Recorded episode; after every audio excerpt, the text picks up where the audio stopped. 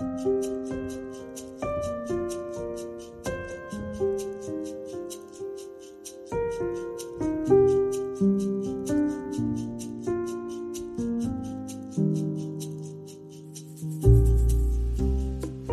sies at det finnes tusen måter å si 'jeg elsker deg' på.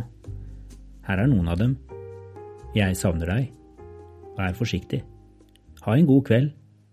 Jeg tenkte akkurat på deg. Det står mat klar til deg i ovnen. Si fra når du kommer hjem.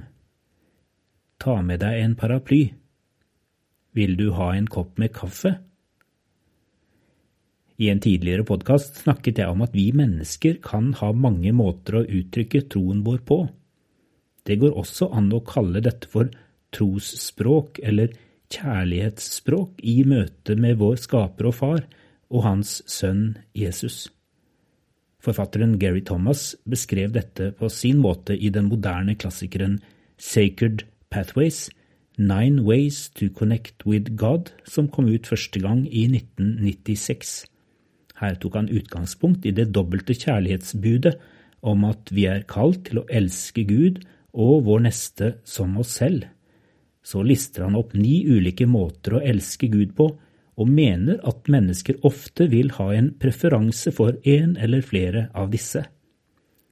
I en av de ofte leste oppstandelsestekstene i Det nye testamentet, Johannes kapittel 21, åpenbarer Jesus seg plutselig for flere av sine disipler på stranden ved Tiberiassjøen, i det området der de noen år før hadde startet sin vandring med mesteren. I et fortrolig øyeblikk mellom Jesus og Peter etter en heftig fisketur og et dagligdags måltid på stranden, spør Jesus, Elsker du meg? Jesus stiller spørsmålet to ganger på denne måten og en tredje gang med ordene Har du meg kjær? Og like mange ganger svarer Peter med litt andre ord Ja, du vet at jeg har deg kjær. Stort tydeligere kan ikke et kjærlighetsspråk mellom to mennesker være. Det er sannsynligvis ikke alle dere som hører på dette som ville ha funnet det like naturlig å ta så store ord i munnen deres overfor Jesus. Jeg elsker deg.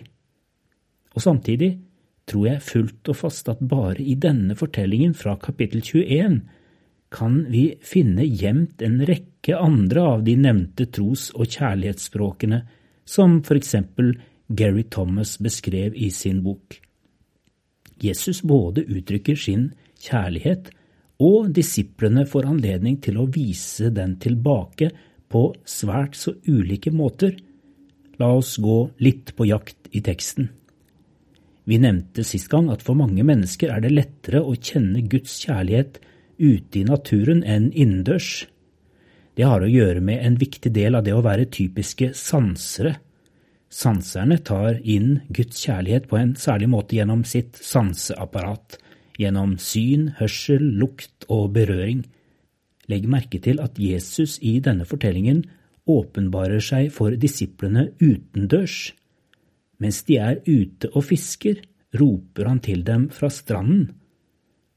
Det som skjer i det følgende, er uttrykk for et annet kjærlighetsspråk fra Gud gjennom Jesus Kristus, nemlig et mektig under som disiplene får anledning til å ta inn med hele sitt sanseapparat.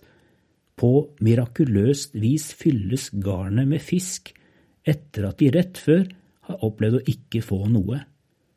For de typiske sanserne disse som på en særlig måte får sin tro bekreftet gjennom erfaringer i det ytre rom, må dette ha vært et voldsomt sterkt vitnesbyrd.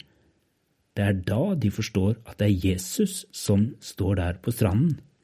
Noen kloke mennesker vil ofte advare mot en altfor sterk opptatthet av ytre og sansbare erfaringer av Gud i vår verden.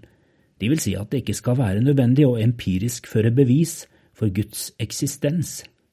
Det er jo like sant at Jesus døde på korset for våre synder og sto opp igjen, uavhengig av om han demonstrerer tegn og under for oss her og nå. På en måte har de helt rett. Vi skal ikke gjøre oss avhengige av slike sansbare erfaringer for å tro på Jesu frelsesverk for oss. Men ikke desto mindre hender det tift og ofte at Jesus kommer sanserne i møte og gir dem i glimt en påminnelse om at han er glad i dem. Han har ikke glemt dem, og kanskje er du en av dem som trenger slike synlige håndtrykk fra Jesus av og til. Det kan også være krevende for sanserne å oppleve tørketider der Jesus synes borte når de ikke får slike synlige tegn på hans eksistens. Peter reagerer på det som skjer med et annet kjærlighetsspråk, entusiastens språk. Han kaster seg i vannet av bare begeistring og svømmer inn til land. Typisk entusiasten. Spontan, ut av boksen, full av hengivenhet. Entusiastene elsker å feire Jesus. De elsker fest og glede. Hvorfor er dere så forknyttet der dere sitter i benkeradene, sier entusiastene, har vi ikke en god Gud vi kan feire? Rett etterpå viser Jesus viktigheten av det jordnære og enkle kjærlighetsspråket. Kom og få mat, sier han, og da tar han disiplene rett inn i hverdagen igjen. Her møter de en konkret og livsnær omsorg fra Jesus, uttrykt gjennom brød og fisk på et bål. Men her er også et annet trosspråk gjemt, nemlig liturgiens og symbolenes språk. Gjennom å dele brødet minner Jesus dem på det han gjorde den siste kvelden før han døde, da han sa Gjør dette til minne om meg. Han lærer dem stadig opp til det livet de skal leve når han ikke er synlig iblant dem lenger. For mange kristne er det å minnes hva Gud har gjort i historien, gjennom liturgi, sakramenter og gjennom bibelhistoriene, den sterkeste måten å erfare Guds kjærlighet på. Slik møter de Han som er den samme i går og i dag, ja, til evig tid.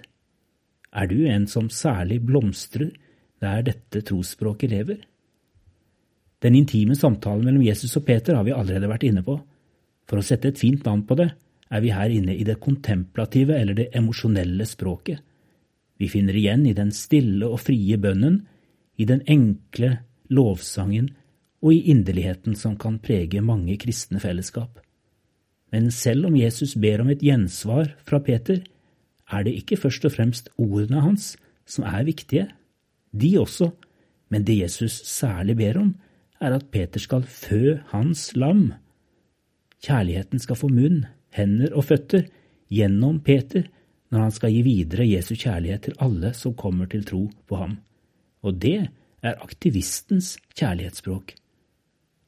Sist, men ikke minst, er det nok sånn at mange av dere som hører på denne gjennomgangen min, kan finne den altfor analyserende og rasjonell. Er det slik man skal dissekere en vakker bibeltekst, kan du tenke. Men andre av dere setter nettopp pris på å få undervisning til hodet og hjelp til ettertanke. For Gud åpenbarer seg på en særlig sterk måte for dere når dere får mat til tanken og forståelsen av Guds ord og hjelp til å se sammenhenger i tilværelsen.